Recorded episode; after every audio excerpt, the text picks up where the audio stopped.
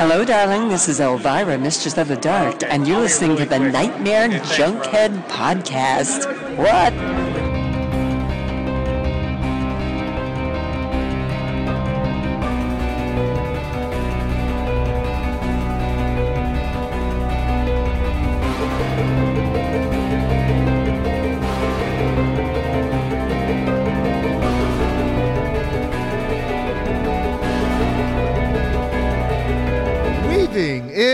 Out of your consciousness like a bad dream you can't wake from. This is the Nightmare Junkhead Podcast, a horror podcast that will always be a little intimidated by well defined veins. My name is Greg D. And I'm Genius McGee. And on today's episode, we're headed to Cannon Country as we deal with a bewildered Bronson and try to take in 1983's 10 to Midnight. And whether or not you've incorporated a marital aid into your love life, you can listen into our show. Simply search for Nightmare Junkhead wherever podcasts are played. Hit subscribe, and when we drop our latest episode, it will download directly to your listening device of choice. All up in your a hole. Wow. Wow. Wow. Th- that was the most monosyllabic approach to make it the dirtiest thing ever, but appropriate. but appropriate, given context, which is kind of nice, which is kind of nice. Well, uh, wow. Well, you can, yeah. Just look for us bewil- our bewildered selves out on social media. Uh, we're on Twitter at Nightmare Junk and on Facebook at Nightmare Junkhead, and it is on that book of face where we have an events tab, which leads to. Shenanigans and a lot of nudity shenanigans. And as this episode is going to be releasing on Friday, May 27th. If you live in the Kansas City area and would like your goodness, I don't want to say nudity, Nudity like, no. shenanigans. Well, I mean, yes. Let's just say your your uh, uh, scantily clad shenanigans. Yes, there we go. Taking care of indoors And virtually. And outdoors, actually. Yes, we're back to outdoors. They are back to outdoor screenings, but more importantly, on the Friday that this is releasing, our latest Friday Night Fright Genius. Mm-hmm. I was thinking to myself the other day, Why? Why wouldn't it be wonderful for Memorial Day weekend if we showed Sleepaway Camp? Yes. Why? That's just what we'll do. Isn't that wonderful of us? I think the best part of the screenings is The- the first timer, first-timers. the first timers, but I think more importantly, the people that were first timers that are now bringing people for Mm-hmm. their first time, and then watching them do the peripheral viewing as we are doing the peripheral viewing. So you got like half the people watching the movie, half the people side eyeing. Sleepaway Campception, kind of like just it's a babushka doll, a matryoshka doll of just like people watching people watching Sleepaway Camp. It's wonderful. Every time we get a chance to sleep, host Sleepaway Camp, it's one of my absolute favorites. Just to hear the what the fuck, the shock, and like just not giggles, but like giggles. The inappropriate laughter. Yeah, everybody that didn't laugh laughs inappropriately. Welcome to my world. What's funny is let's go ahead and do this. 1983, another time. Another place. because not only was Sleepaway Camp, but the film that we're going to be talking about, and that's the beauty of Sleepaway Camp is it's so an 80s film, Mm-hmm. and if you take away the horror, you've got a decent little summer camp shenanigan movie with fake mustaches and all. and kids. More Mm-hmm. importantly, kids cursing as well, and it does does contain one of the best and longest softball scenes Right. in horror cinema. And these are mean little kids. Like even in the background, like even the, the toddlers are punks and jerks. And we'll probably point it out in the intro, but the little ones that are throwing sand, Sand. Yeah. they get the comeuppance at the Everybody end. gets their comeuppance. Fucking Stephen King approved. We're gonna camp the hell out of you. well, if we're looking forward then to next Friday Night's Fright, I'm excited for this one because I'm curious. I'm sure you've seen it before. This is going to be a first time viewing for me, and it was a honorable mention in this year's Into the Mouth of March Madness tournament because it is celebrating its 40th year of terror. terror And it was one originally that was going to compete. We were going to do an international bracket with both Tenebrae for the, uh, let's say, Italian, Italian flavor and then a little Ozploitation with Next of Kin. with Patrick Swayze. Sadly, no. That we would have brought Oh. in him on that one. I know. I did that on purpose, actually. That's actually another one that you always forget. Bill Paxton's in, yeah, Liam Neeson. and Liam with Patrick in the. Yeah, it's right. it's not that. It's I got not a that. particular set of skills. All I know is it's got an incredible synth score, and is apparently one of those exploitation films that we need an old priest and we need a young priest.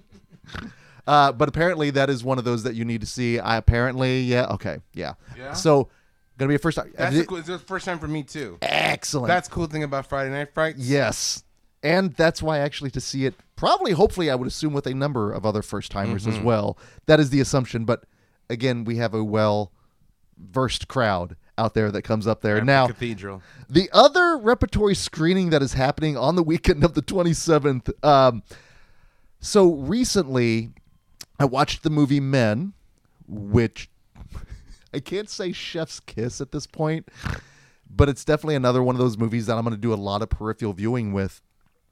But uh, my screening of Men started with two Red Band trailers, which was pretty rad. But the second Red Band trailer was for David Cronenberg's upcoming film, Crimes of the Future? Yes. And it's been all over the internet, and I have avoided it because I like that blind viewing is when I can. Mm-hmm. But I like trailers, and if I'm there, Right. might as well take it in.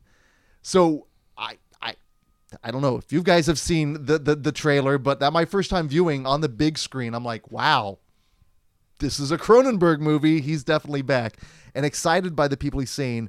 So that weekend of the 27th, as a warm up, please come out for David Cronenberg's Crash.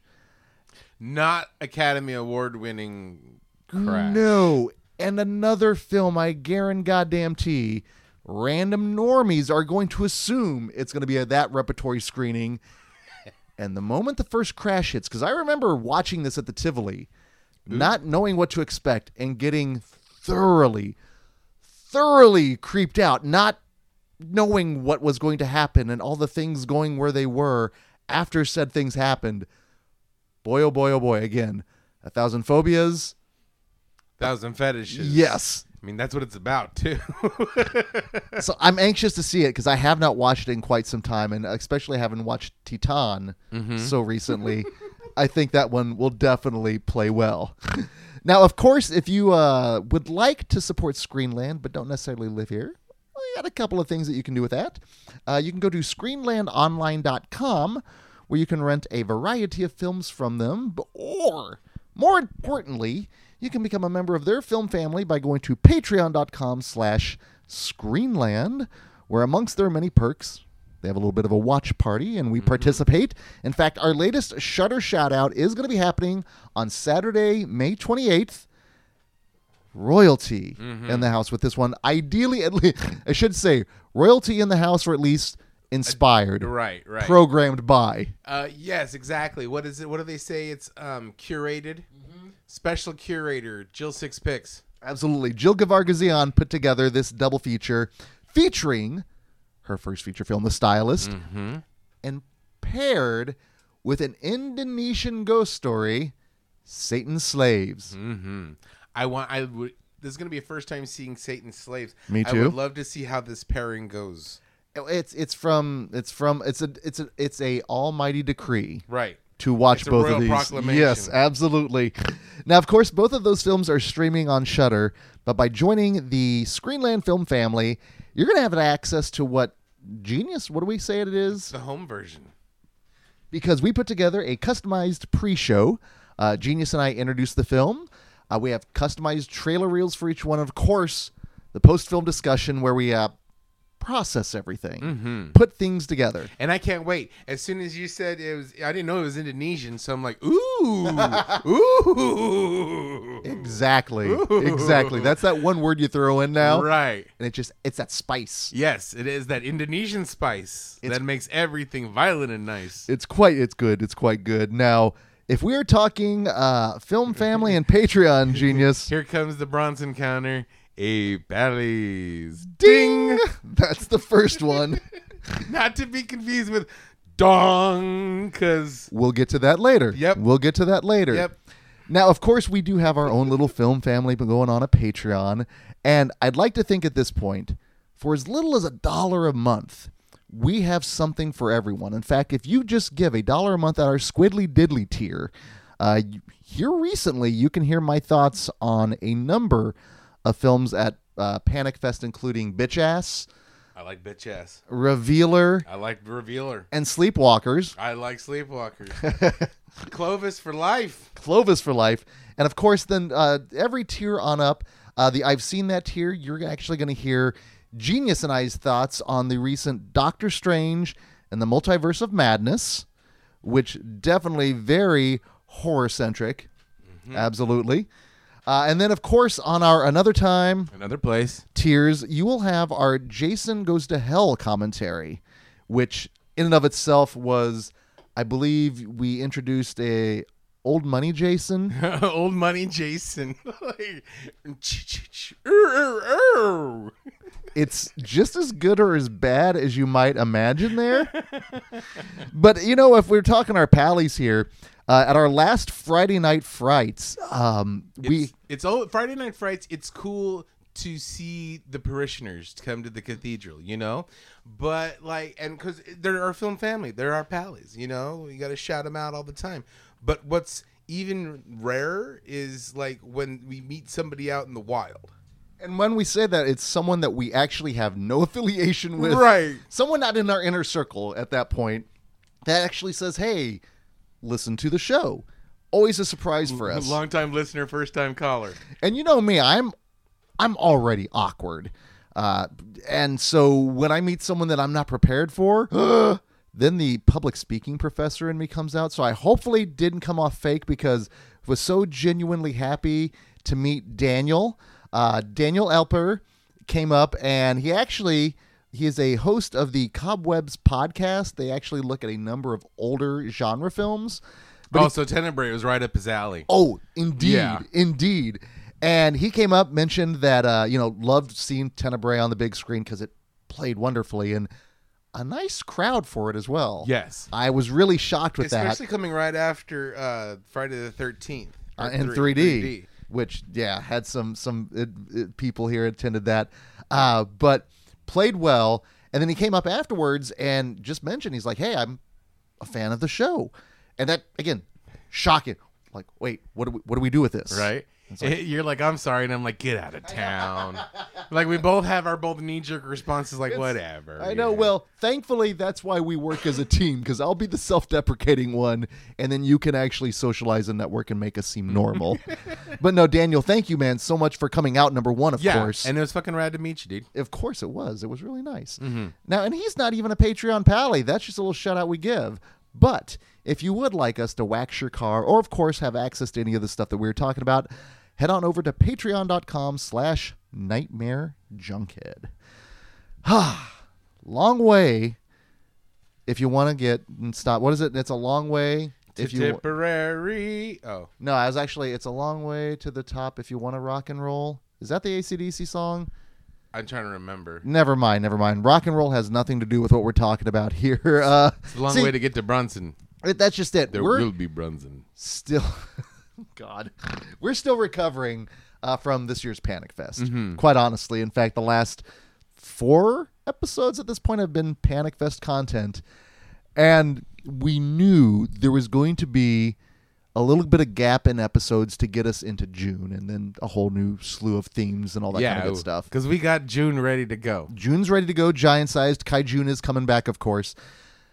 But we had one episode, and it was one of those things where we could go, well, you know what? We could take some time off, get everything Mm-hmm. up, or we could just throw a random one out there. So we were like, well, what would work as a random episode? Yeah.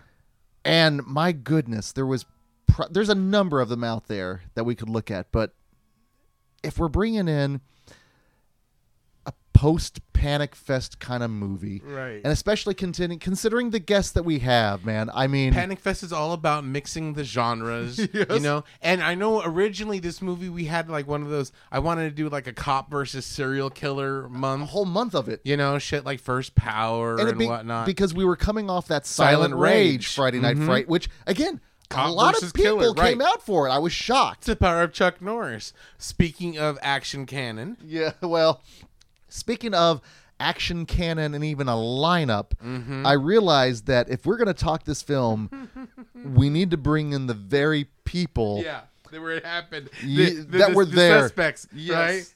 right? the usual suspects in this the, case. the unusual suspects in this case. Because when you are dealing with something confounding and confusing as not only this movie, but some of the things in this movie, and you're dealing with Bronson, you can't take on Bronson alone. Many have tried, many have failed. well, our first guest, you know him as the co-host of the Media Rewind podcast, and when we talk action anything, we always bring him in. Please welcome back to Nightmare Junkhead, Dustin Pryor. Hey. Ding.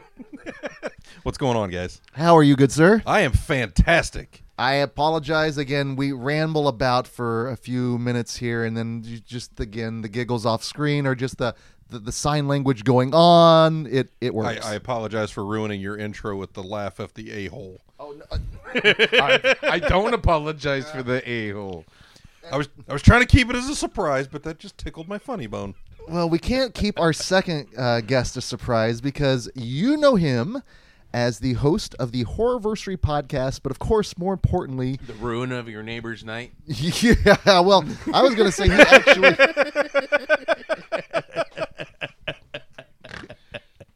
I guess technically he does wear a many a title, amongst, of course, uh, being the celebrator of the entirety of Brian Yuzna's catalog. Please welcome back Adrian Torres. Hey, Hey, hate you guys. ding. Well, it's Be a member of society. it's funny. God damn it. I, well, God, God damn it. Can you imagine like Bronson Society? It's all veiny and shit. Like, look, it, it looks that's the like problem. it looks like a Snickers in the microwave. Ooey gooey. you would have had of his like him and Jill Ireland back in the 60s and 70s sh- S word and that'd be one thing but then you get the Cannon days and that and that S word looks entirely different see I'm not saying it because I have respect for Yeah, you No, I appreciate it. I no mean, problem You you guys try to. It was just a week, uh, two weeks ago, because the the last episode was was last week that it came out. That you you stuck it to me there too. well I, I'd like to think at this point I will find a way to give you that sticking Uh huh. Uh huh. Yeah, because yeah, it's done out of love. I, I I understand. You know, it's it's something that's that's in our, our little group in our in our family. You know, so it's it's hereditary at this point. I am a butthead. so before we dive into the film I kind of wanted to look at some of the hereditary. That would be more like Simon and Simon, but it'd be like Simon and Pyman. Charles Bronson's uh, up in the in the in the corner of, of the room, staring down. We need you to click. I don't click. you stick your head out the window. They reach out and touch someone. They, they, Boom. they they look up and they see Bronson in the corner at night, and he's going, "Hey, having trouble sleeping?" Wish I I've never got had one- you. Me too. the veins on the miniature are probably the toughest things to actually Right. piece together. It's yeah, see, I'll watch Bronson's Hereditary. I'll watch that. well, let you know what? Let's talk about the body of work that is The one Charles Bronson. Charles Bronson. Oh my lord! Because there's many pieces to this movie, and, And one for of the those main of you ones. who don't get the, uh, sorry to interrupt, but for those Oh, of you yeah. who don't get why are you guys talking about vascular system and veins and shit, look up an old Dude. picture of Charles Bronson, like Yeah. way back in the day. Yoked. He is just massive. He's like a little miniature mountain. He could play Wolverine if Oh, he yeah. was, if if this was back in the day. You, Well- you know, you know, back in the day, I, I, this is probably you know 10, 12 years ago. Can't remember what movie it was, but there was a, a film that had a uh, a beach scene that had Ben Stiller in it, and he had to take off his his shirt, and you're like, why is why is Ben Stiller so jacked? And Charles Bronson's the same way. You've seen him in all these action movies when he's older, but when you see him younger with the shirt off, you're like, oh my god, he's Yes. gonna kill somebody. He looks like fucking Henry Cavill, just just swole, just swole. Char- Charles in- Bronson putting together a computer. No, I could see Charles Bronson as the Witcher, just instead of like, mm. Eh. Well, the problem is, I think there's a large portion of people out there that only know him as the butt of these jokes mm-hmm. or his last days as c- cannon fodder mm-hmm. in a lot of ways. But I mean, I just recently had that chance to see uh, Once Upon a Time in the West for the first time. Oh, fantastic movie. and he is so good. He's funny in that movie, and he's just so understated, but it works perfectly. And the fact that um, I watched uh, The Mechanic, Yeah. for the first time, and he's glorious in that. When he gets to like have fun in his films, Have Yeah. you seen the remake of The Mechanic? Is that with Statham? Yes. It's with Jason Jason Statham. Can you imagine like somehow like the worlds cross like the multiverse like hello E and like kind of like the Eden exchange. the problem Jason Statham well the problem is though man like in the mechanic like there's like the opening shot mm-hmm. it's just like five minutes of no sound but his hair it's kurt russell-esque glorious so i love the striking contrast between that and then the bald dome of statham His hair had veins. well they were it- veins. They were just extensions. they were Pantene follicles. Pro V. V, V for for veins.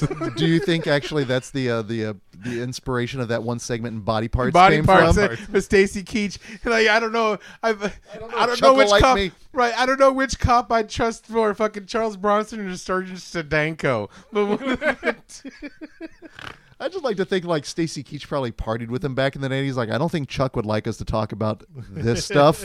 It's a little sensitive about it. was he pulling a Robert Forster? It's an anti Forster. I'm not really sensitive about my locks because Keep talking about it. Keep talking about it. it's it's also unsettling to see him minus his facial hair as well, which he is minus without in Yeah. Once Upon a Time in the West. right. But he is one of But he those. still looks old. Well- I'm telling you. Well, yeah, but he's but he's able to. It's weird because in that film he's able to do more with his eyes. Yes. You know, because you're you're you're focusing on that because you don't have the the mustache, which is always it's It's always five hairs. exactly exactly like you you kind of notice it like in this movie there's a there's a part where whoever was doing like his trimming or maybe he didn't allow anybody so it was just him but he had a couple hairs on the right side that were drooping down longer than everything else he should curl it up like s- like some snidely whiplash. You will give me the deed. Your land will be mine, my dear. Right? He's got like somebody tied up to a big sawmill. Well, and it, I should say this: How many of do you remember your first Charles Bronson film? Mm-hmm. Mm-hmm. It's like he's always, Always- been around. Exactly, He's yeah. always been around. And And is it- fucking watching Death Wish on 62, you know, or fucking Wait, wait, what was it like? Fifteen minutes long? Yeah. And it was like Death Wish 2. Oh no. Yeah. Well, and that's just it. I think because he was always in genre cinema for the most part, yeah that he's like that guy that your dad liked or your dad that your granddad liked. Yeah, the mm-hmm. Dirty Dozen. Yes. I Yeah. that was a that was one of my dad's staples on like the weekends. Anybody who's been in a movie with Lee Marvin is okay in the old school book. Very true. You know what I'm saying? Very true. And that's just he's old school. Yeah. As we would say, he he has a lot of chussle on mm-hmm. him. He's old school badass. And even in his days with Cannon, he was an old man badass. I mean, you mm. almost got like geriatric exploitation in a way Yeah. with some of those. So, not to sound like, I mean, current things aside, whatever, but Bronson's later days with Cannon was kind of, kind of almost like the some of the later Bruce Willis movies, where Right, it's just yeah. action, Yeah, yeah, yeah. and he's just like he's probably a little bit too long of the tooth to be making action movies, but he's still making action movies. Yeah, he still has the name draw. He's Right. just not doing the same kind of things that he was doing in his younger and years. like Bronson and Willis, if he's still making action movies, I'll still at least check it out. Well, and that's just it. I mean, if you go back and look at like the Death Wish catalog, mm-hmm. Yeah. the the Death Wish franchise, part three is probably the peak, Part three is fucking rad. just in terms of the insanity and mm-hmm. getting him at the point where he can still handle this. shot the giggler. hey, it's kind of ironic that Genius mentions Death Wish because Bruce Willis was in the, The- Right. the and I will die yeah. on the hill of liking that it. movie. I liked it a lot too. Adrian for the death wish on the remake. Actually, I'm curious. oh I, I didn't see it I, I still, it's an I've seen that for me. I liked it. It was entertaining. Don't go into it thinking Yeah. you're going to see a Bronson Death Wish. No, no, thinking no, you're gonna go see a Willis Death Wish. Yeah. but That's uh, fair. But if I you mean, want to it's- see a good Bronson Death Wish remake, see Death Sentence that Bacon. yes. Yes. that's Yes. that's James a- Wan, yeah. that is the more faithful Death Wish remake. it is, and ba- and Bacon's great in that film. Yeah, he the is. places that Yeah, he he goes. is. Mm-hmm. Have any of you watched any of those films with that guy that is that Bronson lookalike? That he's I know who you're talking about. Yeah, Yeah, and he's I mean, he looks just like him and he is making these off kilter like they're not calling him like um uh, oh god, what's his name in Death Wish? Um Uh, oh, uh, Kersey? Kersey, yes. yeah. But they're calling him like Curse Lee or something like that. It but and he's doing like death death wishes. I mean, it's just Yeah. off kilter. It's almost like an it's like asylum. murderous genie. It's, What is your wish? Wish But death you- is. You But wish he's- you had better veins.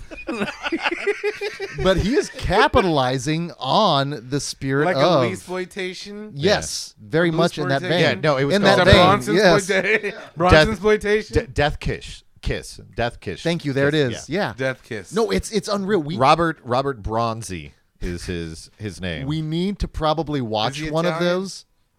Oh wow! I- I Hungarian hear- born perform. Hung- so he's oh, basically Oh, oh, almost yeah, like dude. Turkish Yeah. Death Wish. Yeah.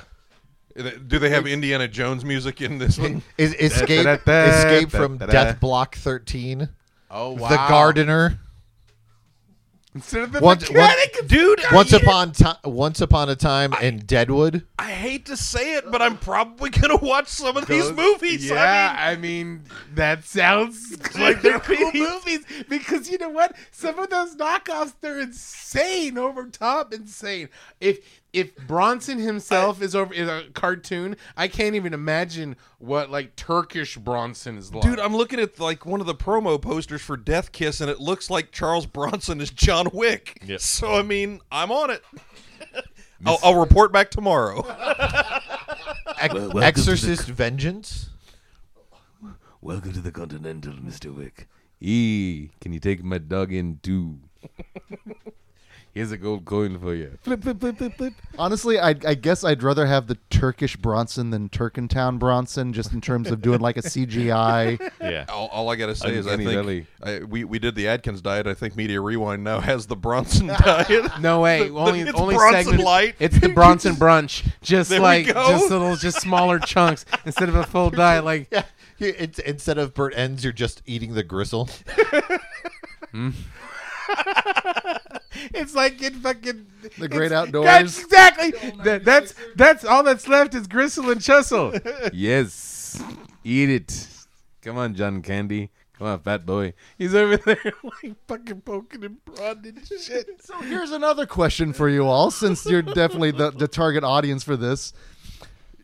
Would number one, should we get that guy to star in the next Expendables? Hell yes. Okay, so like, should his Yeah, agent 'cause, be uh, calling Stallone? Some of those people only need five minutes in it. You know. But number two, does Bronson or Bronson-based films would they appeal to a modern modern arti- ar- a little audience? Some of them. Some of them. Yeah. Because I mean, I think it, I think it depends on what period you're you're looking at and, it stuff also, like that. And it also depends on like what audience, because like you know, for example, you show the same people the same movie, Death Wish one is gonna hit different than two, then And three, three. then four. Four, yeah. So you know, it all depends on the people in the time period, and of course, what flavor they're used to. If they're not looking for assault, then maybe the Death Wish series is not for them, especially two, one, two, three, and four. So I mean, you've got the the war movies that people could lean to in there, in Dirty Dozen, Yeah. uh, Battle of the Bulge, Right. and The Great Escape. You have people who could lean towards some of the um, Revenge. westerns Yeah. that, that he was in, and I'm you have something like Cannon is is is one of those film companies that people seek out their, their movies when they come out with all the different boutique Blu-rays that are out there. You have you know different Cannon films popping up here and there. So I, I think, but I mean, it's it's again, it's going to depend on your field, and it's going to be more so for the people who are aficionados. your Bronson mileage may vary. Hey, Yeah. you're talking about Cannon. I mean, guilty as charged. I just picked up the Slinger cut of Cyborg from a German boutique place. Thank God for regionalist DVD and Blu-ray players. You know what? It's time to cross that bridge into Cannon country, and Cannon it's a big was country. Cannon, Cannon, um, some of those production houses, you know, you were in good hands. You know, you were gonna dig whatever they were gonna put out. Like, and we've also many times at this point talked. There are certain logos out there where you will have this Pavlovian Mm-hmm. response and Cannon, whether it's the blood red version that we saw, Which is a rarity. It is, or the classic, The the blue coming mm-hmm. and like kinda together. chrome. Yeah. and then oh, the almost OCP like. yes. But that was a sign, at least for me back in the day, was it was indicating one of three things. You were probably going to see a movie with a lot of blood. Mm-hmm. Mm-hmm. You're probably going to see a movie with a lot of boobs, and you were probably going to see a movie with a ninja or two and bullets. and bullets. blood- Can I, boobs can I and add another point to that? You were probably going to go see that movie at seven o'clock and still be out by nine thirty. You'll probably catch that movie at the Dollar Show. Yeah. And then a couple of like about a year later, you'll catch that movie on Channel 62. Yeah, and and I- please, all all of your listeners, I don't want them to ever think that. At least speaking for myself, I know Mm-hmm. you guys have have mentioned it multiple times. I will never bag on Cannon. No. No, no. You know, a lot of people No. say, "Oh, it's a Cannon movie," and I'm like, "Hey, it's a Awesome. Cannon movie." Awesome. We will never speak ill of Cannon. Yeah, and- And but if we do, it's because we love. Yeah. If you want to look historically at, at Cannon and how they were doing things, they were is you have a couple. Well, I guess one studio that kind of does the same things. It's you, you had people who you know the producers who were putting together films that had aging stars mm-hmm. that they know that they could put in you know some action and stuff like that but that they would also have slightly bigger more out there movies that felt just adjacent from the AAA films but they would you know produce let's say like 10 movies a year or so with the hope that one of them struck and made that movie t- so that they had the money to make the financing. Till whereas then- like nowadays you you have uh, the company stx entertainment does kind of the same thing is that like they they've done some movies you know that that people uh, would know like they did 21 bridges they they've did uh, molly's game uh, but then uh, they've got like the bad moms but then they have stuff like Mm-hmm. my spy do I see Mile Twenty Two on there? yeah mild mile 22 Oh no, I'm familiar with. Uh, they have a lot play- of Dollar Dollar Tree Yeah. uh, titles that I peruse and partake in. but but the, Greg, but you the- laugh. That's a glorious movie. but I they're love the. yeah. That's what I love the joy though, man. No, oh, Like, See, okay. that's the great thing about Cannon. Fucking a lot of like what kind of along what Adrian is saying.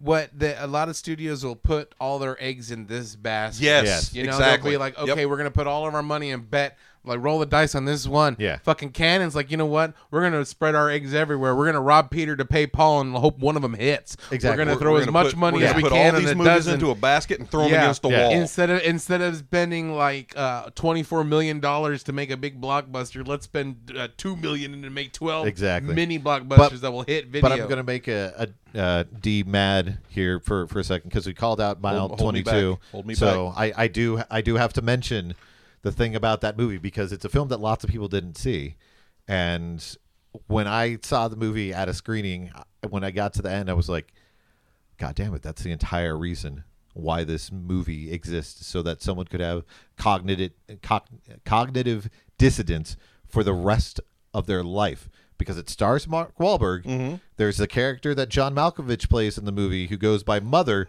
and one of the final lines of the movie has has a character says says to him, turns to him, eh, because it's supposed to be when a twist happened. He goes, "Hey, say hello to your mother yeah, for say me." hello to your mother. Yeah. and it's I guarantee you that moment is there so that anytime anyone makes the the Andy Samberg joke mm-hmm. to to Mark Wahlberg, it's so he can be like, "Oh, they liked mile 22." And when it got to that scene, I'm like, "That's the entire reason." That's. That that had to Hey. be in there. I do it too. Fucking hey. if it's Mark Wahlberg, he's Mark, you Mark. I love me some Lauren Cohen, and she's in the movie. So That's you know, true. there we Yeah, go. let's- so we let's- got, we got to Right bring, we got to bring it back to Yeah. media rewind in a, in, a, in a way. You know, Well, I, I, I, as evidence, we obviously all have a lot of love for Cannon. Yes. And the films they produced, and I would say this: if uh, any of you are not familiar with the the work of that, or just the the life, the the diversity of Yeah. their work. Or just also the chaos that was the Cannon Company, is a great documentary. Electric Boogaloo. Yes. Rise and Fall of Cannon. Yeah. Uh, the same folks that brought about uh, not quite Hollywood with the Ozploitations. Uh, Machete Maiden, Ma- Maidens Unleashed, I believe. Yeah. it's a great insight, and it, more than anything, though, it should give you like this list of Cannon films that you need to see because they produced a lot of like we kept going, oh shit, they they forgot they did that. The Hooper trilogy. Yeah. Well, That- and then, but Firewalker. Exactly. One of my favorite Sonny Landham appearances. right? I, I, I think that would fall still under the, the, the quintessential Cannon. But like, okay, we just mentioned STX, and, and to bring you back, STX did did Den of Thieves. Uh, okay. I heard they're getting a they're getting a sequel to Den of Thieves, and I'm all on board. Yeah. I Den like of Den of Thieves. But but I to, to was do cool. the to do the opposite side, so Cannon had had stuff like Runaway Train. right. Yeah. So they they did have you know you do exactly, And th- so- but they have these movies that that that like I said they might not have been commercial successes, but like you look at people now, people weren't really talking about Den of Thieves when it came out. You see all these people now who are like, "Have you seen this movie? It was so good." Yeah. And it's it's like that with movies like Runaway Train and several other ones that came out from Cannon that. They, they put out and they flew under the radar and then people find the movies and they're like oh my god this is fucking great kind of bringing it back to um, this month, Cannon is the equivalent of Panic Fest. Like when you saw that logo, Yep. if you were a genre lover, you knew that you were even for the high classy shit. Yeah. it was like okay, it's high classy, but it probably is gonna be sleazy too at a point. You Yeah. know, so like or like oh, it's really like there's some A list stars, but they're probably gonna get really violent. so like it was always cool to see, like you said earlier, that Cannon stood for that big C stood for comfort. yeah but you've got fucking 52 pickup Yeah. that they made with with Ann-Margret and, and Roy It's uh, Scheider. Vanities in that one, right? I think so. I, I can I can check, Uh, but I mean I- that's a yeah, big, that's- but, but the fact that they got the two of them, you know, It's that's a big one. It is John. Glover's in that one. John- oh. Clarence Williams the third. Oh god damn. yeah, shit, Vanity the is in it, and then somebody who who will tie everything back together because I know we want to go Charles down the right road here. Kelly Preston. Ah. Kelly, oh, Which okay, that was That's a a moment. surprise. Yeah, did we did we react that way the first time we No, watched I don't. it? No. I don't think No, we I don't think No, we that's the second ever time viewing. Put it together. So it should be noted this is a great way of finally combining Charles Bronson and Cannon Films into our talk of 10 to midnight horror adjacent. We're dealing with horror versus slasher. because that's my first question. Is this horror and if you all had your video store, what section is it going to be in because we always occasionally will have to defend even though it's our own show Right. the stuff that we're talking. I think this is an easy no-brainer horror horror adjacent film. It's a it's a slash. I Ah. would say it's one of those uh, crime slash thriller slash horror. Films. It's it's horror action. Action. Yes. Action. I definitely would think so. If I was, if I had my blockbuster, right, mm-hmm. all my Venn diagram movies would be kind of be in the corner, you know. Those So are the really good ones. Right where Right. the two shelves come together. so like here's Yeah. horror, here's action. Ten to Midnight would be more on the action side, but still in the corner. Because it's more of a cop procedural, and it's not more horror. It's not supernatural, as in like Silent Rage, Rage, or The. First Power, Right. or even like anything of, the, of that ilk. This is more of a cop versus like a regular slasher. This Yeah. is horror in the terms of uh, Silence of the Lambs is horror. Yeah, and it's got some definite thriller aspects to it too. Yeah. I mean the like the the the bed siege and everything like that. That was tense. Mm-hmm. That was hella tense. And it goes back to the fact that this was our second time viewing. And I often talk about The first viewing, we had to say hey, we got to talk about this. Oh, no. Right. We all got to talk this, about this this. is this is what like three years. yes, coming. Yeah. right because let's go back to the you know a little three years back in the basement. The Blu-ray came out, and I think when we all heard that Ten to Midnight was coming out on Blu-ray, we realized this is one we're going to want to watch together. Mm-hmm. And there is something about those magical first-time viewing experiences. Again, we celebrate that, and yes, would it have been wonderful to see it in the theater? Of course, mm-hmm. but However, there's some things that you can say and experience at a home viewing with your friends that shouldn't be said or yelled out in the In theater. polite mixed company in not public. even not Oh, necessarily no, just- polite mixed company. It's just theater etiquette. Yes, you know, right. yes. No, as, I get as we've seen in this movie, there's a lot of bad theater etiquette going on in it already. you don't want to be that creep. yeah, No. this is almost in feel or feel of vision. Yeah, don't want to be the creep in the theater. But you can be that creep at home. Right, right. and when things happen and when we react and when we all just react to certain things well, like in like so, for example, in Mandy. Oh god when yeah. it was like and Bill Duke is Carruthers. Like I think all of us are like, hey! And then here in this movie, we're watching Ten to Midnight, and like, okay, credits Charles Bronson. Uh, some people we don't know, you can't recognize the name. A bunch, a bunch of that guys later, as we find out later. But then it was like, and Wilford Brimley, hey! it's the right thing to do and a tasty way to do it, Check your blood sugar. Check it often. right? Sponsored in part by Nightmare Junkhead. magical magical and from that moment i think we all started on a journey Right? and well, I mean, w- with Wilford Brimley, you kind of have to because for half the scenes or three quarters of the scenes, he's wearing a cowboy hat, Surprised but they're in, up on a horse. that they're in L.A. or they're in they're in California. part of the Montana thing transplant. I guarantee you probably just walked in on, on set and they're like, uh, Mr. Brimley, can you remove the hat? And, no. Out of my cold dead hands, you can pry it off of my head. Take that ridiculous thing off. Takes off his mustache. you happy? It also should be noted he's probably in his like probably like young 40s, early 40s. But he looks in his grizzled sixties. He's he, he's another one like Bronson, consistently old I think Bronson looks younger than him in this movie. by a by a gnat's hair. Just like Well, we talk about like the you know hard why you know why he looks so young and virile. When we talk about the, the hardened chussel that you get with Bronson. Do you think with with with Brimley is it the hardened chussel or is it more the gelatinous? No, it's, It's- more the it's- it's gelatinous. more nothing. gelatinous. Nothing stops the Brimley. Or, not Because he's not just eating regular Quaker oatmeal. He's like Yeah. probably dumping some stuff into Quaker oatmeal, It's like a more lot like- of cinnamon, a lot of sugar. It's kind of He- like the Joe Don shredded- Baker. He's just Yeah. got that upper body strength. It's just and like he's wearing an effing cowboy hat. right. He he's probably he can probably he's more like a brawler. He's not like uh, a Hagar, where like if he Yeah. gets you in a hug, bear hug, it's fucking over. And you- because he you know he's wrestled some calves and wrestled a horse down to the ground in his day. And you know. he's along the same age as Bronson because th- for the majority of the film, everyone else has actual suits, and they're the two who their jackets never match their pants. No, it's uh, because they don't care. They're fucking. They're It was on sale. They're the one. Everybody else is modern, and this almost feels like they're two dinosaurs in this modern world, even in the cop shenanigans. Because Bronson and even Brimley doesn't want him to, but Bronson's like things used to be better. You know, I'm getting too old for this shit. Yeah, they're breaking rules, you know, kind of skirting the law. And he's like, God damn it, Bronson, that's not the right thing to do. It's not a tasty way to do it. You're not all right, dude. Do we do we think this was an influence on a No Country for Old Men? No country for old Bronson, Hey, friendo. right? Heads and tails, friendo. I had a dream last night. How much have you ever lost on the coin toss?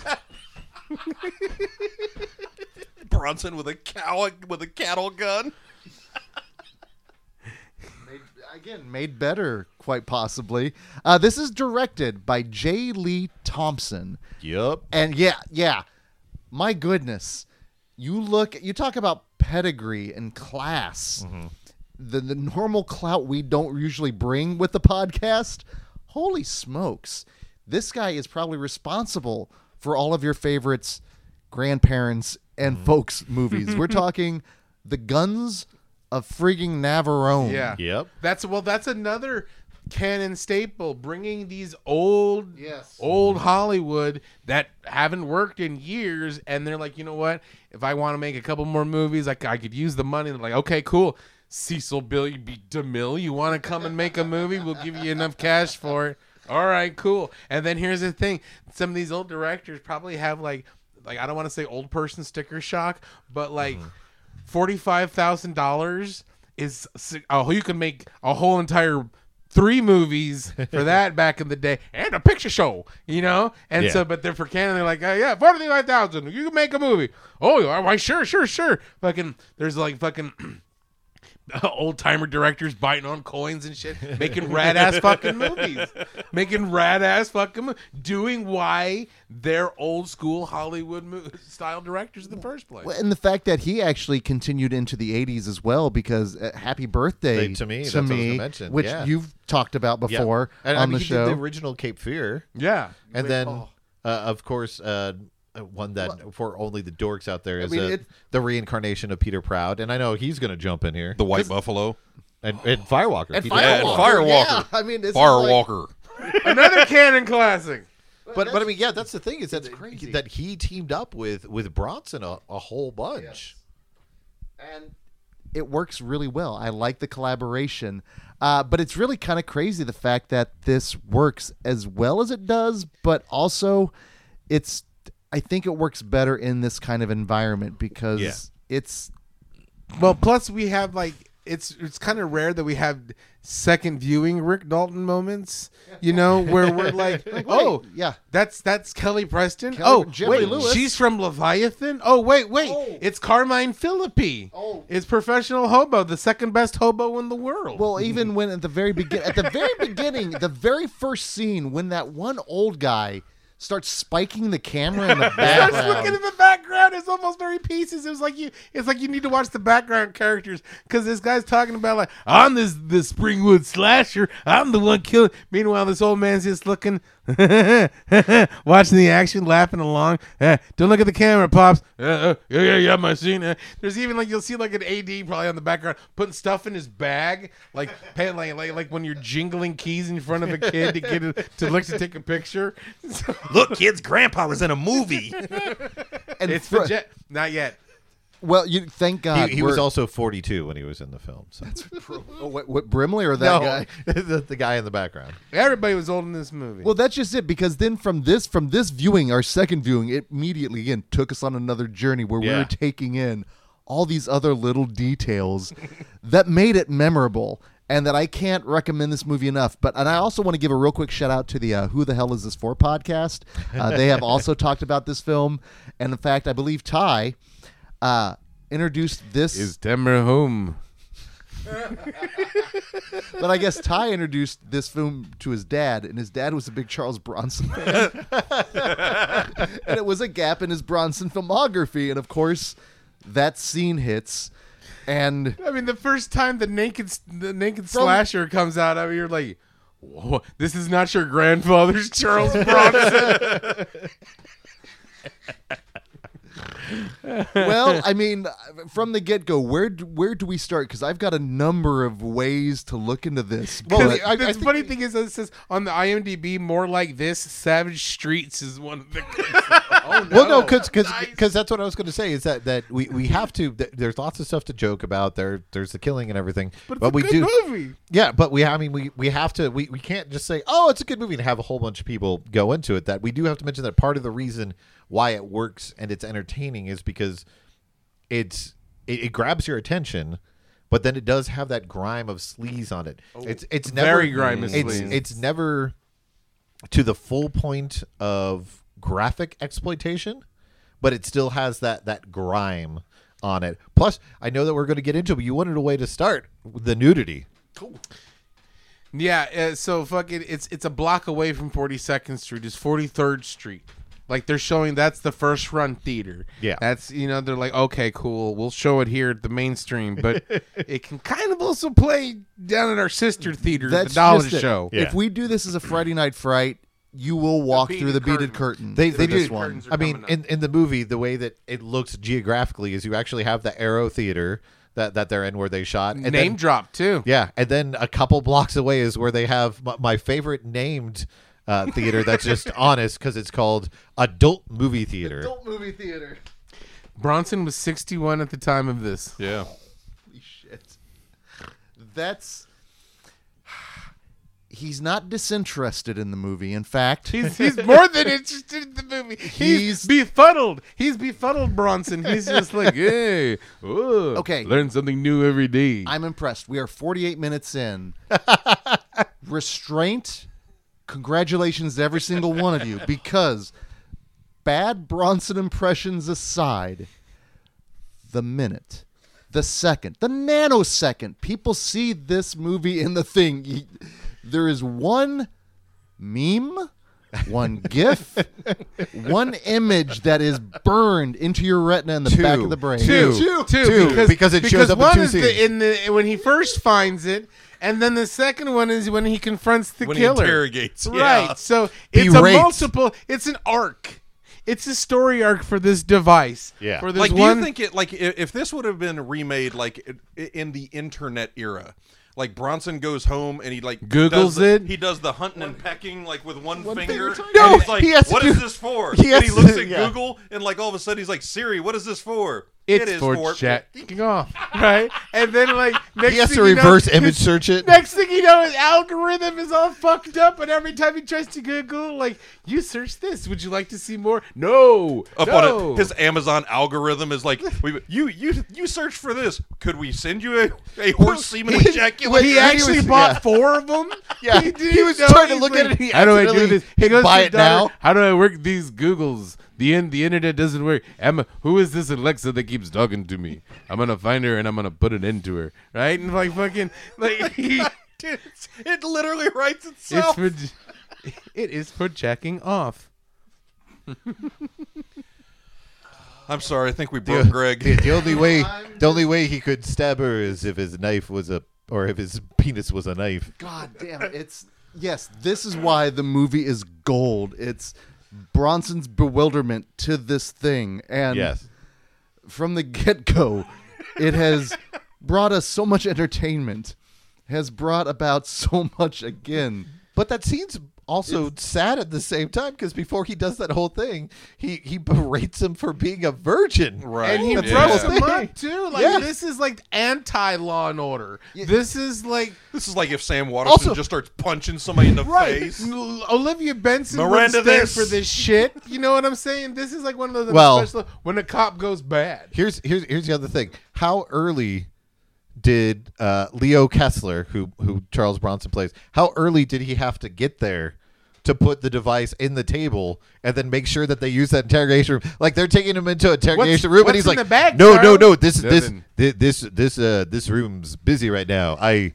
I farted in there. We have to take him. we have to take him into The plumber number said one. a leak. I'm telling you, he's so bewildered. I'm sure he tried to like at one time before he brought it from home. He's like, "Well, let's see what all the rave is about." Right? And he's just trying to figure out how it works and shit. And like I was telling you, man, like you probably next thing you know, you seen a scene where like the lights are flickering. He fell over a table. he he, he, in- he invites his uh, his daughter over for, for dinner, and he opens the door. And in the background on the floor, she sees it going. There's fucking ruts and shit in the in the, the flooring. Man, I'm telling and, you. and again, question: What is it? Because he carries that bewilderment. You can tell he has talked to every single detective. He Can has you brought tell me what in. this is. What is it? You know, and, and basically it looks like is it a like MacGyver esque kind of thing? It's like a prototype. It's Tetsuo's flashlight. It's just like this. It's just like this weird. It looks like one of those like old school hair dryers, but then attached to like this weird. You remember those things that you used to try to grab back in the day? The, those toys called the water snakes, and then like you try to thing pick them up in and like street tra- trash. they would you pick them up and they like just kind of flop around. Yeah. Like, ah, this is fun. Like you trade in like five tickets at like Fun Factory and shit for that little thing, right? It looked like that attached to like this monstrosity, those old school like hand mixers that they would make like like industrial vats of like cake batter and shit back in like the twenties. This big plug-in thing. It, it brings a it brings so a many terrible things going yeah. on. I was gonna say it brings brain. a whole new name or a whole new meaning to Rubbermaid. or Fun Factory. right? it's for jacking off is what it's for. It doesn't matter what its form and function is. We know what it does. We know the gist of it. Ki- kitchen, Insert tab A into slot B. KitchenAid and Rubbermaid got together to make the worst creation. Mm-hmm. Fucking Black and Decker and Holmes. Black and Decker and John Holmes. yeah. awful. That is awful. What has happened here? That's, I guess, the beauty of Tim But see, even and the, the beauty no, of Like, even before that is- part, that's like the halfway part. But Yeah. before it, we see okay, we think it's going to be a Charles Bronson movie because we don't see any crimes happening. But when the crime happens, all of a sudden this guy takes his clothes off and just goes on a killing spree. He goes Nude. buck wild. nude. Yeah. after like some of the worst theater etiquette ever. And you're like, why is this guy completely naked chasing after other naked people? And there's a lot of fucking nudity in this movie. Wasn't this before DNA? Like everybody started like getting like oh yeah. blood and When 83, yeah. Yeah. Even though that comes into play Yeah. in the movie. Well, there you you said it right away. There's a lot of nudity in this film. So Yeah. in terms of With females, a classy score. very cla- actually very Cannon esque because there's some very Revenge of the Ninja esque stuff. Yeah. with the synth. If you liked the scene in American Psycho when he chases her naked, you will love this movie. Okay, let's talk about the nudity here. Let's uh, again, Yes. if there's a lot of full frontal female nudity, get that out of the way. A lot. And a lot of hairy naked man ass. A lot of hairy naked man ass. I but mean, like, like full. You can like very close up naked hairy man ass. Yeah. here's the thing, though, the thing that everyone out there is as, that that knows. Do, Do we, we have to break it out? Do we have to break out that one particular gong here? And it was really funny. Early on, I immediately I broke mine out. And then all of a sudden we had some some judges issues out there going. The "I Russian, don't the know." East Yeah, the Russian judge is like, eh. I don't know how to do the dong here. Yeah. And yeah, I, I, I mean, if they don't, then they get close, and they at least show man bush a couple times. Oh, Yeah, yeah, you see, man, you, li- you see a lot of like manscaping, right? yeah, La- or but- lack Lack thereof. of, yeah. But do we argue though? Because we we have established Shadow Dong con- ca- Shadow Dong does count, Mm-hmm. which technically we did eventually. right. But I still think the little bit, the little That little that tip. we got. But see, that was just a flickering a tip. It was just like I mean, it was no Terminator Schwarzendong. You- well, nothing is, and it's no advent calendar. Th- th- this was more more so along the lines of uh, Color of Night. That's true. But No, because see, even Color of Night, I will I will bang the gong dong for Color of Night. But like that one, it was just like a flip, like a flickering, because he was running and it was just a flop. You just Yeah. see like the head flop, basically. But other, otherwise, what what did you uh, notice, or what did you call out film title wise several times in the movie because of the strategic placement of foliage or yeah, it was arms? very Austin Powers like. It was very. I was Yeah. waiting for do do do do do do do do do do. Oh, behave. because he, do, he's do, got do, that do. he's got the light do, bush do, that's do. in front of him at one point when The bed he's rail. when he yeah the bed rail uh, when he's, That when he's in the like- bathroom When killing, you it's- think like, okay, it's full frontal, he's coming out and he's gonna kill that girl. Yeah. There's like a bush, Yeah. right there, a bush in front of the bush, and you're just like, man. I mean, then it's not like, it's like some, like never mind. that's okay. It's okay to be upset because we were all like, ah. Right? It's like oh, we wanted to bang the gong, we wanted to T Rex it, you know. So we didn't get a chance, and not that it lacks of the movie, because I mean we'll still definitely give it a ding for Shadow Dong and like the flick of the tip. But speaking because of flick of the tip, but it's appropriate that we give it the Kentucky Fried Gong Dong, where we bang it and, And then the, tip the, fl- the flies tip off. flies off. That's appropriate. That is very appropriate. but I Buckus, because we got a lot of that too. We got, I d- I- even in the party when we got like full on close up of uh, Leo Leo's Rossi. A-hole.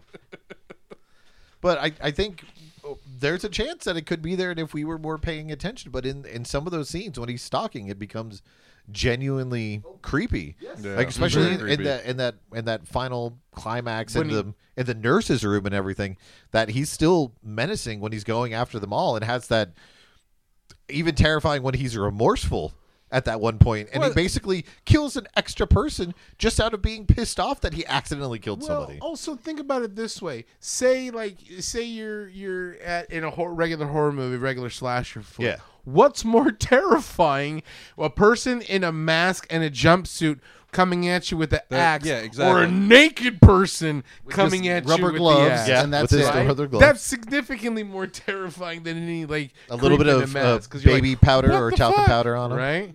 Yeah, hopefully just on the gloves. Yeah. you know. And that's just it. This is something you don't see every day. In terms, it's you don't see this cosplayed, guarantee at any convention, unless it's one of those like hedonistic ones that we're not, you know, invited to. Right at like Hedon Con or something. Burning Man.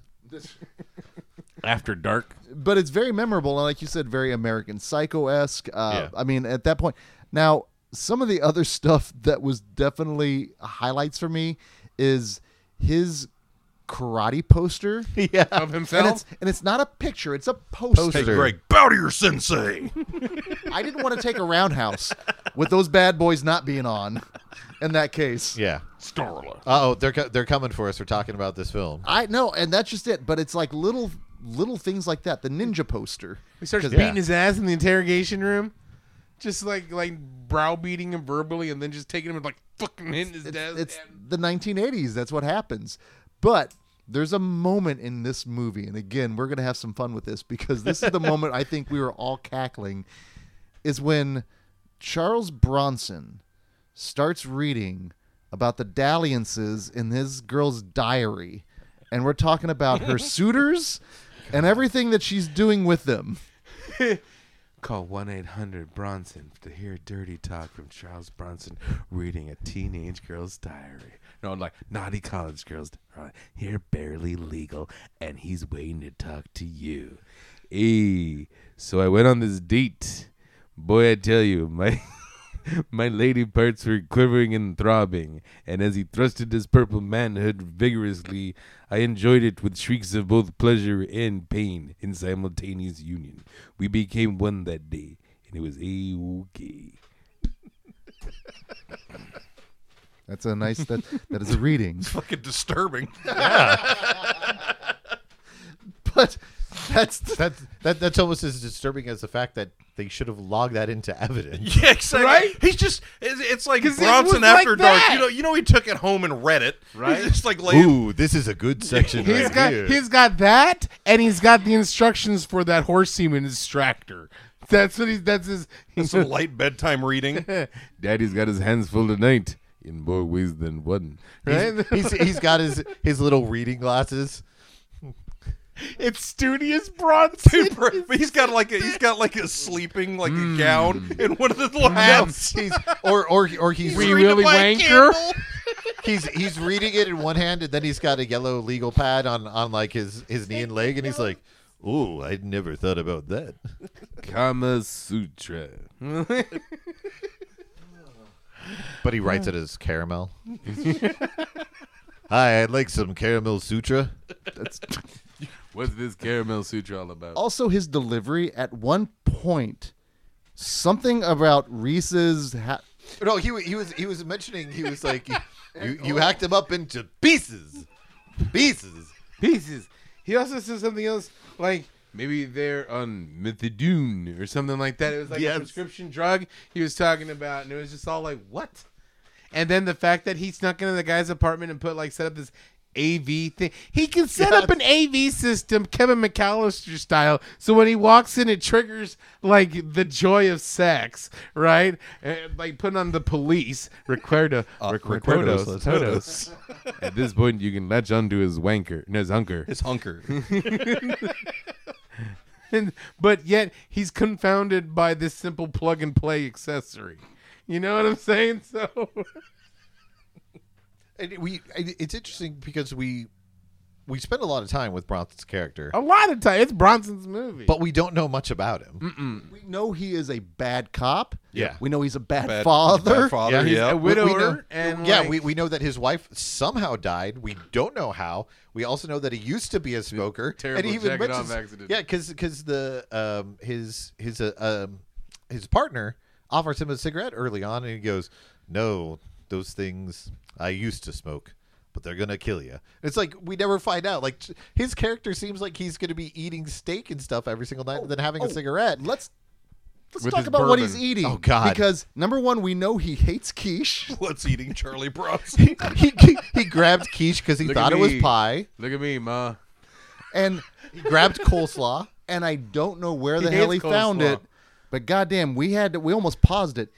He is going to town on a turkey, leg. Well, he's trying to Oh, cut he's it. trying. telling you, man, having- Charles Bronson. You never- get it. You yeah, get he- that air mailed from the Ren Fair. First of all, first of all, why? How in the fuck did he get a turkey leg at a hospital? And two, why is he trying to eat said hospital turkey leg with hospital turkey leg or with hospital utensils? Oh, There's no my, fucking my only way. rebuttal to that is Charles Bronson because That- Charles Bronson. He should just be Because able. That's as bad as like That's as bad as like Cobra trying to eat pizza with those little safety Whoa, scissors don't- don't that you Greg's get childhood. from there. You know, he's, he's Charles Bronson. He's he should be able to pick it up and eat it King Henry VIII style. Henry VIII, I am, I am. You know, and That- just like Well, that's the whole reason why Bronson leaves that scene because he, he's mad about the coleslaw and quiche, puts it back, and probably goes like down the hallway, goes into somebody's room, and he's like, "You don't need that turkey leg. I'll be taking that." No, I'll probably bet you what he's like.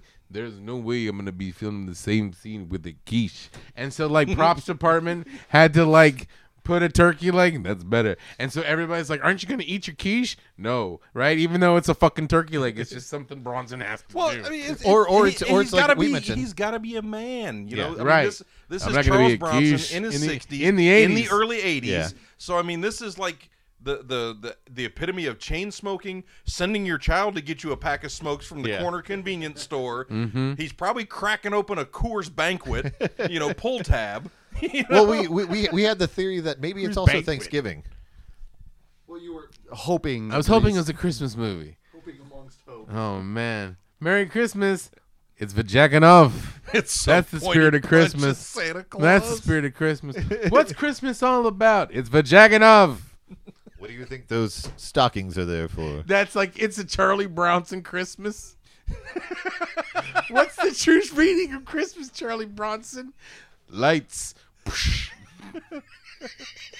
Lucy, you grab that football one more time. I'll shoot you between the eyes. Aren't you a little too old for blankets? The He's- doctor is dead. the doctor's in traction. he he hauls he hauls Pigpen in and says, "Get him cleaned up. this guy's dirty. He's got cocaine. I planted it there." So tell me about this confession. But yeah, we mentioned that he's a he's a bad cop. We know that early on He's a terrible that cop. he's he's done bad stuff in the past. yeah, it's a repeating pattern of terrible copness. And then he just openly and willingly just commits malfeasance after malfeasance. He's got the diary. Yep. He he has probably one of the most I guess painful scenes for nowadays when you're just like, "Oh Jesus Christ, he's doing that." He's beating up people in the interrogation room. He's planning Planting evidence. Evidence. That that's what I was talking about. Yeah. He just he he casually brings part of that device and that vial with him in order to be able to extract it.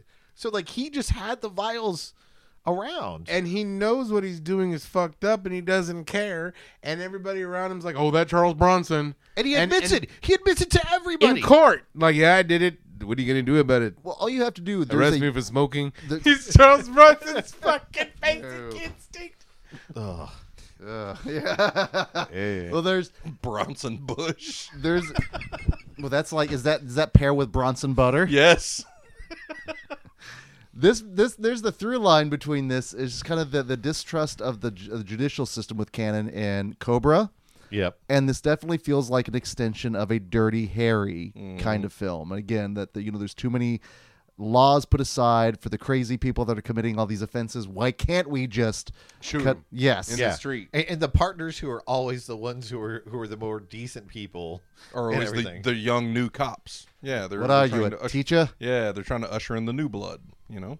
It's it's a it's something that we grew up with for the most part in a mm-hmm. lot of our films. it was another time another place very much so and that's the thing i think that is very striking in Yeah. the cur- in like today's cultural context if you view it through that particular lens Yeah, but I think that's why we we were able to latch on to the the partner mm-hmm. more so because he he's not willing to do that.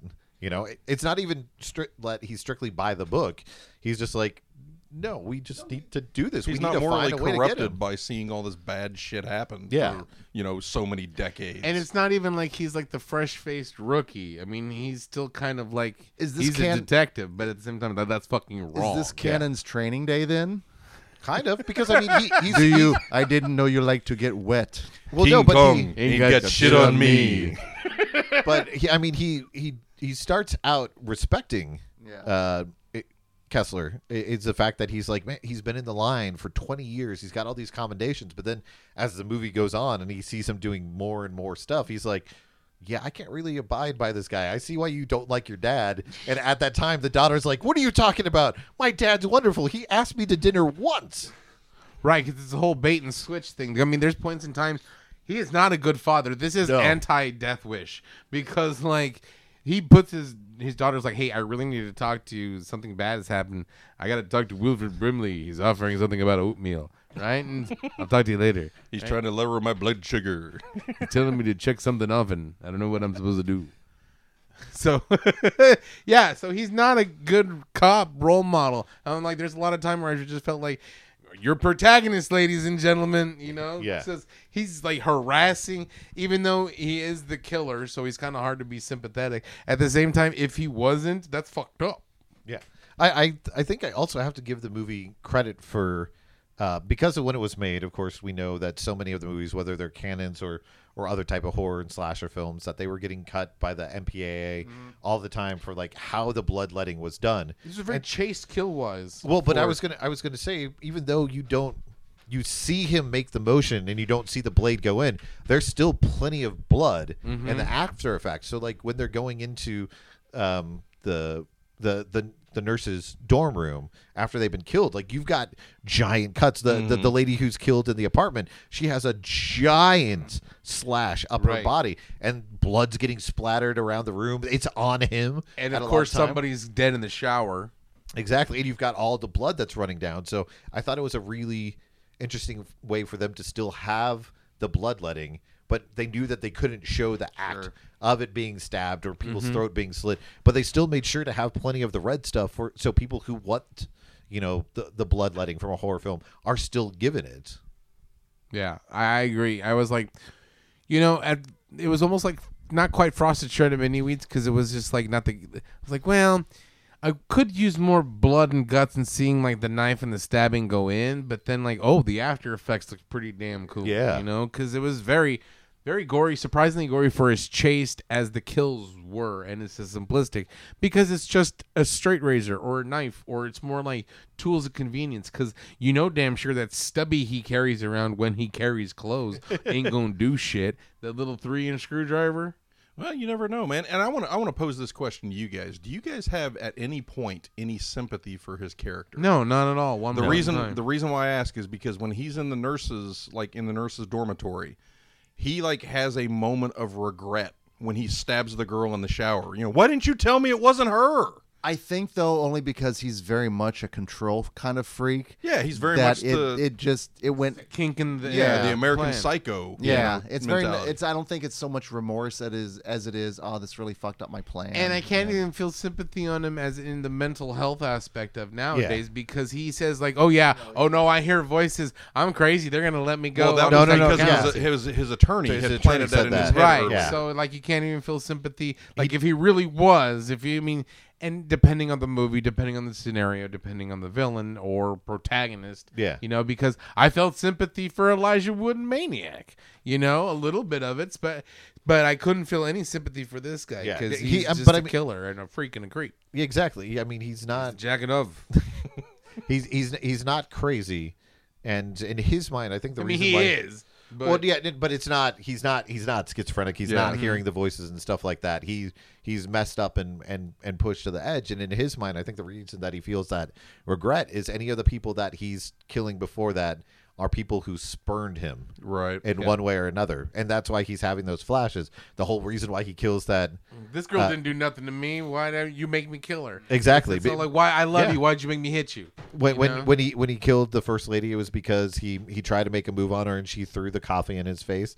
The second one was the uh, even though it was her roommate, it was she said bad things and, and spurned him at work.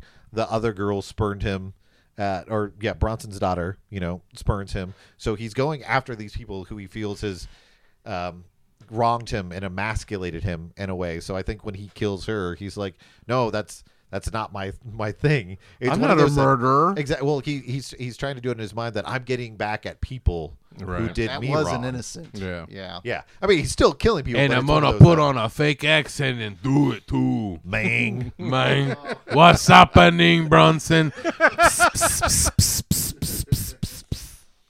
Again, the movie goes places. Yes. To the point that you almost get it's very Black Christmas esque, Yeah, which is the content of the calls where him and Billy would have like this Jerky Boys esque kind of like talk off. Frank Rizzo. hey, hey Dave's there, not here, sizzle man. chest. I don't know. I don't know. It's this is it's like I said. It's a it's a weird movie. Yeah. It it's a Cannon movie. It's a Cannon You know, film, occasionally with films we can just it's Italian And see, or but see, here that's the thing. Okay, I think I would feel s- safe recommending this to a normie because, like, as weird and as sexy-ish, you know, with Sleazy-ish. sleazy-ish, right? With the nudity and like the whole uh, the motif and all that, it's still kind of like not chaste per se, but it's still not every normie friendly. Yeah. But the ones that are a little bit more cooler with that kind of shit, you could show them because it is more based in crime and action. It, it, it's it's not like you're suggesting driller killer. Right, oh, yeah. right. there's a reason Scream Factory put it out as a boutique Blu-ray. Yeah, because it is pretty sleazy. Yeah, and and it deserves to be seen with a group of your friends. Like Yes. this one, I don't think plays as a solo viewing. I really think you need some friends to bounce some ideas off of, to react to when certain mo- when that moment happens, and it becomes part of your everyday lexicon. Like, did you Yeah, I mean, like, that? ten- you- yeah, ten to midnight. I'm not going to be watching it in my basement and be like, ha ha. Oh, wait a minute. This is just this is just this It's- is just weird it's and very- wrong. right? It's sick and wrong. And you know, it's not every movie where you hear Charles Bronson ask the question, or uh, tell, exclaim, "It's for jacking off," you know, and fight a nude killer in the middle of a street. So That's true. Yeah, and It's- that I mean that that ending too. oh, oh a- a- again, bad cop, bad, father. He kills the guy, and he's putting himself up. Yeah, The- yeah. he- he- I did it. What are you gonna do? Arrest me? Take me for in. smoking? Yep. Throw the book at me, but make sure it's that diary. Make sure it's the, make sure it's the instructions for that machine. I need some light reading. gonna be a long stretch. Uh, so obviously we all had Shaw fun with this one. Redemption. Oh wow! He's digging tunnels. Wow! Charles Bronson worked through 50 miles of shit and came out the other side dirtier than ever. Had I'm to trying go- to find the city called Say what to. How the fuck do you pronounce Had it? you- Get busy a day trying. Oh, good lord! So if our listeners would like to uh, follow your all shenanigans out there, uh, where can they find and listen to you guys? Adrian, you first. that was that was some Rochambeau stuff right there. Uh, you can find me on Twitter at Yo Adrian Torres. nice. And you can find us at Media Rewind Pod or me at Mount underscore Baldy. Where where can we hear the uh, Horrorversary podcast? Um, yeah, that you can look for it on you know stuff like Spotify or anywhere that you you listen to stuff like that. You can also um, make sure to go onto Twitter and follow at Horrorversary. Um, the week that this is coming out, the is our next episode, which is Creep Show with Dee Dee Crimmins. Ooh, Excellent. Very cool. Fucking rad. Great combination. Fucking rad. And then I know we got House of the Dragon coming up on Media Rewind coming soon. Yeah, and, and you can find us on everything, just like Adrian said. You know all the all the popular kids podcast places and your a holes. right answer. Put it in the right, Googles. right answer. But yeah, we've got House of the Dragon coming up, and I believe we've got a couple more shows that are dropping. So, Fuck, we should go do some Bronson. a Prepare, like- Lance, prepare. I, I would really like to think somewhere right now Henry Winkler is getting this odd sensation, but yet he's like, but it's not quite for me. Like he His does the- veins, yeah. his veins are popping up. Like it's he's like his spider sense, his Fonzie sense. What's happening? What's happening to me? What's going on with my veins? And then like e e e e. I was thinking about E, Hen- Hen- Henry Silva's out there going, "Why isn't anybody talking about me?" Fucking Henry Silva's over there making mating calls. Hey, see to capture the Bronson, you have to think like the Bronson. Mating calls like the Bronson. Hey, hey, hey. Then when you get in the Bronson's head, then you get the Bronson. That's disturbing. That's He's he's very he's buying, he's he's buying a six pack for for for youths to help him You, track down you Bronson. know what's going to be streaming soon on Shudder Alligator! and Alligator Two. Yes. I that might That be might our have next to, Shudder that might shout have to be a out. Shudder Oh, shout God. out. the Silva Double feature. Well, I know we were definitely going to be delving into giant creatures here in the month of June. In fact, uh, all four films that we're going to be talking are going to be first time viewings for me. Sweet. Uh, we probably have some familiar guests and voices on these. So until that time, this is Greg D, and I'm Genius McGee. and we'll see you in your dreams. What's it for? It's, It's for for Jack It Off.